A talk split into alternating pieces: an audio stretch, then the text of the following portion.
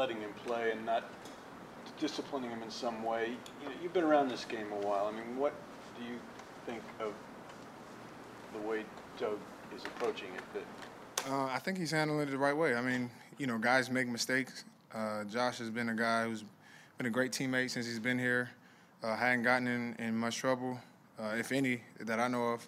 Um, and you know, at some point, you, I'm sure they'll let the legal process take care of whatever it is. And but as far as the team, we're, we're moving on. We're moving forward. We understand that obviously, uh, Josh made some mistakes and needs to have a little bit better judgment. Um, but you know, we're getting ready for the Giants. I don't know if you can address this or if you have a perspective on this, but a lot of fans don't understand why players do need guns.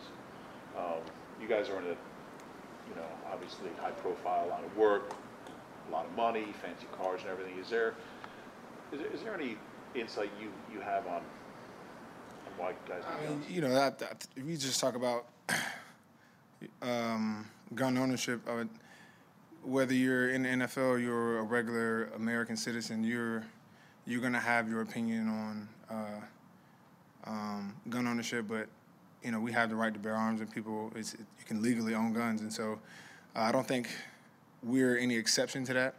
Obviously, just like anybody else, we have rules and regulations as to where we can take those firearms and where, um, or what we can do with those, um, and we follow those rules. Um, so, yeah, I mean, it's there's no need to really get into, you know, whether uh, it's justified, more more justified for us as athletes to have them. It's, it's our American right, and some guys choose to practice it.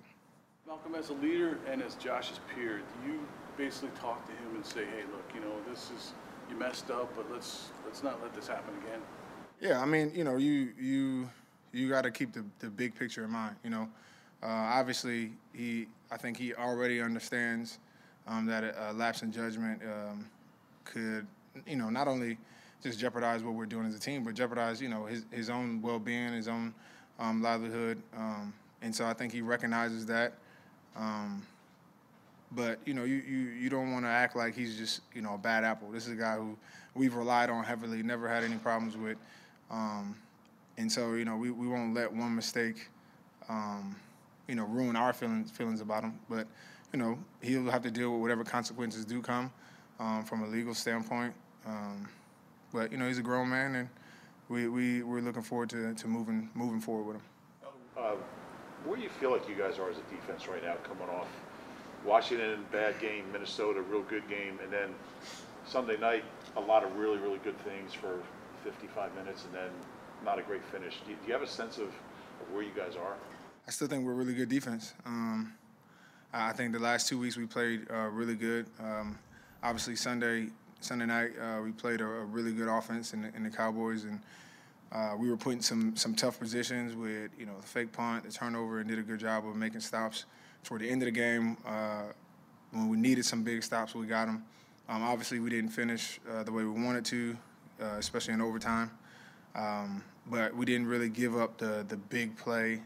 You know, they earned some. You know, uh, Dak did a good job of extending play sometimes. We had everybody covered, had them locked down, he just made a play. Um, you know, and a few times where, you know, you, you watch on tape, we're close and, and to, to either getting to him, getting a sack, or forcing a turnover, and just came up one play short. Um, and so, you know, I think it doesn't change um, what we feel about ourselves. We, we thought we played a really good game.